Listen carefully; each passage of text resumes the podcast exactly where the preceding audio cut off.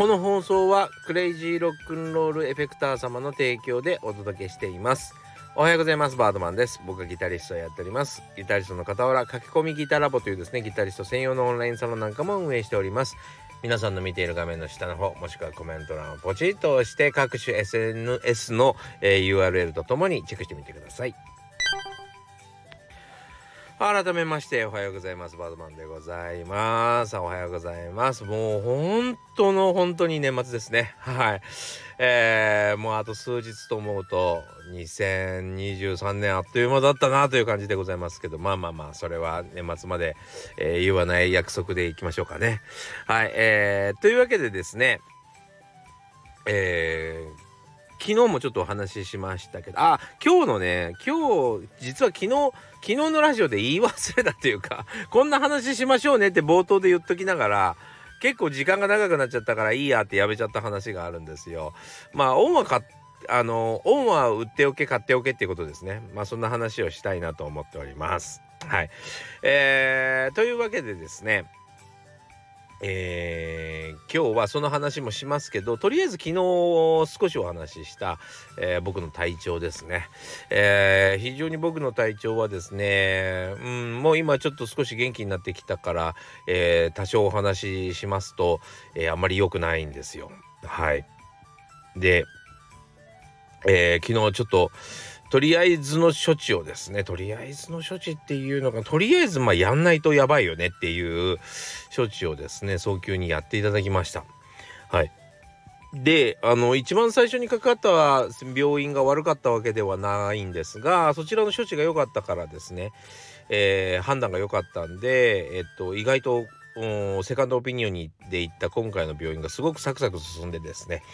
えー、本当に感謝してるんですけども、まあ、あの、まあ、なんせちょっとおいし、えっ、ー、と、お客さんがすごく多い病院で、まあ、なかなか予約が取りにくかったりとか、えー、次への行動、何？まあ、ちょっと今度ご紹介しますね。なんかいいところみたいな感じだったんですけど、それがいつになるかもわからなかったんで、えセカンドオピニオンという形でですね、他のところ紹介してもらって、自分で行ってみたところも、え早急にやりましょうということになりまして、えとりあえず、えずうん真っ先に処置ということでですね、えー、処置していただきました。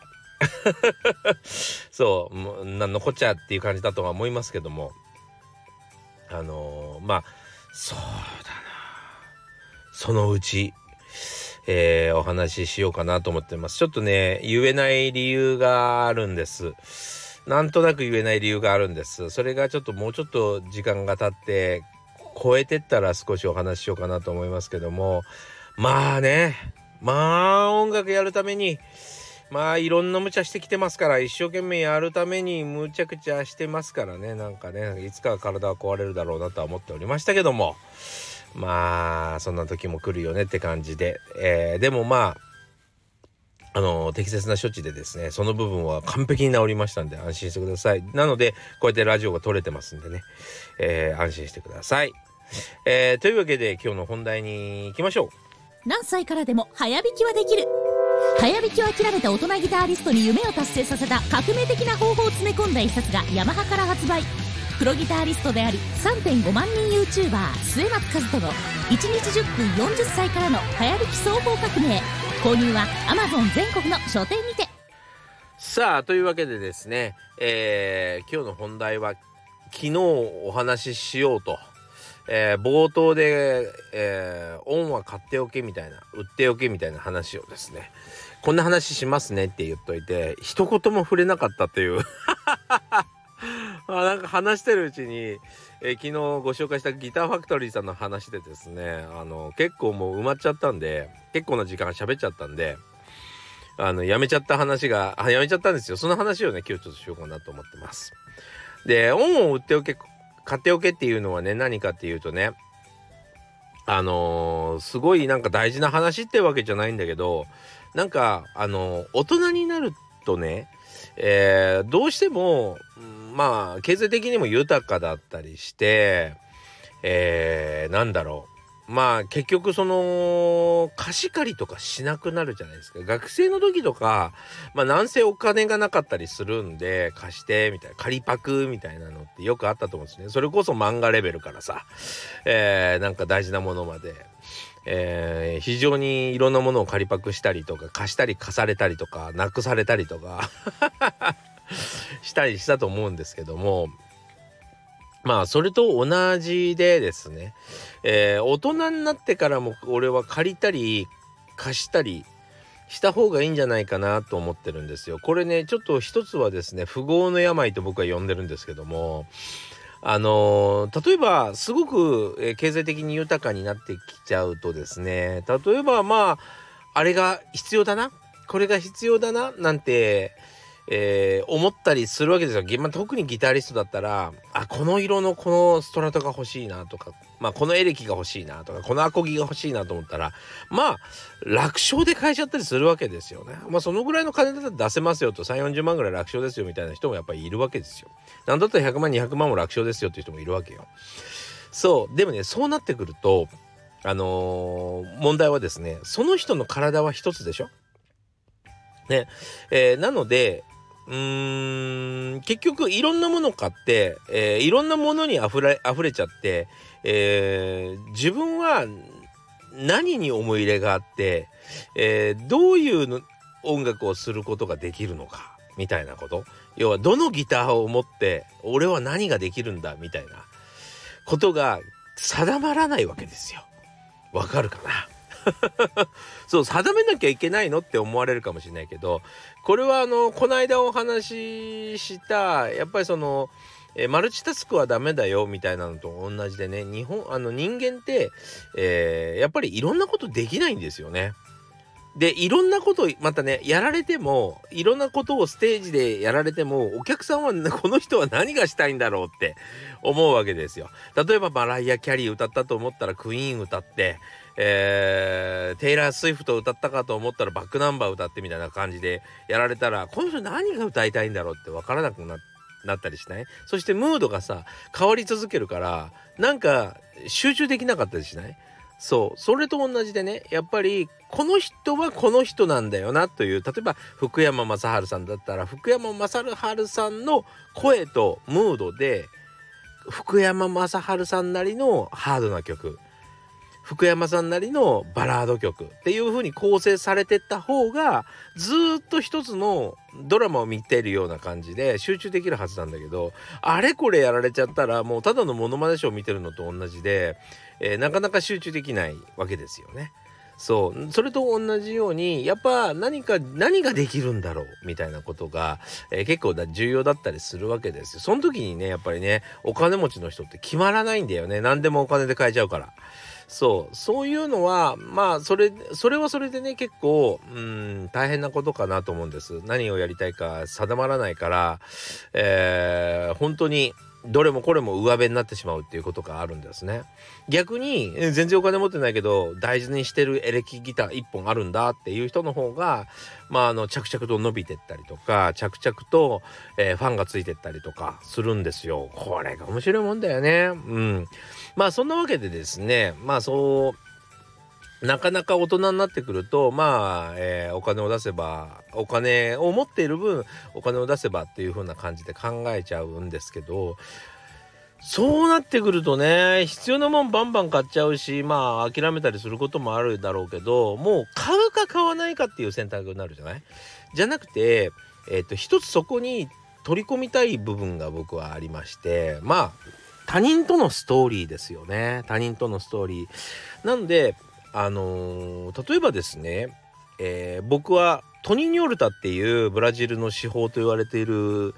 ギターを弾きながら歌う人がいるんですよ。トニーニョルタ超有名人がいるんですけどトニーニョにギターも貸したんです。にジャパンツアーの時にね、えー、ギターエレキギターがないから貸してくんないかって言われてエレキギターをね貸したんです。そうそれでねワンツアー、えー、全部使ってくださいまして、えー、そしてそのそのギターにはサインをしてくださいましてね、えー、戻ってきました。もうもちろんツアーにも僕も参加しましたし何だったらですねちょっとギターテクニシャンとしてちょっとお手伝いもしました。そうやってまあ世界のトップアーティストとつながりまあつながりは別にちょっとまあどうでもいいんだけどあのー、自分のギターにですねまあその思い出ができたわけですよね。トニーにトニーニョに貸したっていう思い出ができたわけですよ。で、えー、ギターにもサインもらったりしてですね。そしたらやっぱり自分の中ではもう売れないギターになったりしません？ね。そうこれは手放せないなってあの時の思い出みたいな感じになると思うんですよ。それと同じでねギターも思い出があったりとか誰々に借りたギターだからとか誰々に誰々から売ってもらったギターだからっていう、えー、そういう物語とかストーリーが乗っかってくるとですね自分にとってすごい大事なものになると思うんですよね。で、えー、例えば貸した方もまあ例えば、まあ、トニーニョは世界的に有名です。で僕も YouTube やってたりするじゃないですかそしたら YouTube でのネタになりますよね。あの人のツアーでこう貸したギターだよなんて言って、えー、そういう話題作りにもなりますし、まあ、大事にする理由にもなりますよね。そうそんな感じでですねもちろんなんかなんつうんだろうなまあ僕の、えー、僕はあの福岡県福岡市博多区板付っていうところの町に、えー、幼少時代はいたんですけども板付の頃の友達から仮パクしたギターとか言っても